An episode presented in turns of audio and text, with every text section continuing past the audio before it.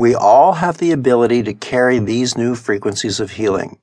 It's not a gift for a few chosen people, gurus, or holy by general consensus men or women. It's a gift of this time. The intelligence and wisdom we need to guide us is already in place. As a race, we are entering a level of frequency where the untruths will not be able to entrain their vibrations, and being too dense will simply fall away. The separations will be healed. The superstitions will be released. We are embarking on the exciting process of stepping through our fears, recognizing how so many of them come disguised as rituals of love and beauty. Although the universe, for some reason, chose to seed me with this energy to begin the process of frequency enhancement, it seems that every day, more and more people are finding their place as part of this phenomenon.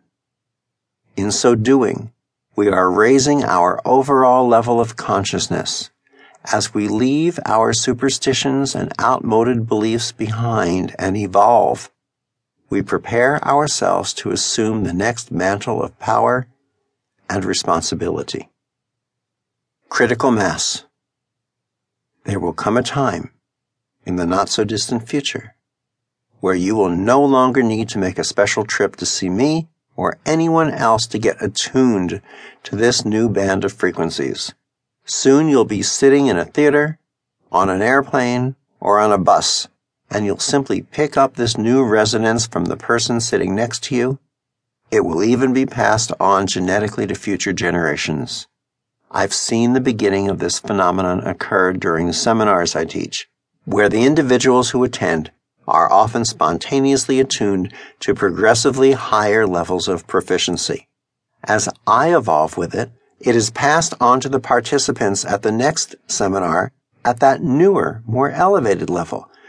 And since we're all seemingly tied into the same communication hub, those of you who have been to previous seminars discover that you automatically make these jumps as well.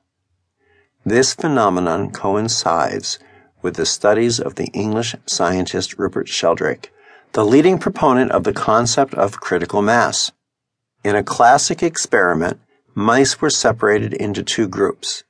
Over the span of a half dozen generations, one group was regularly put through a complicated maze. The other group was caged nearby and only occasionally tested. The results of this experiment were significant. For the tested group, the new generation always started at the proficiency level that their predecessors had attained. More noteworthy, when the untested mice were put into the maze, they too began at the proficiency level of the mice currently being tested.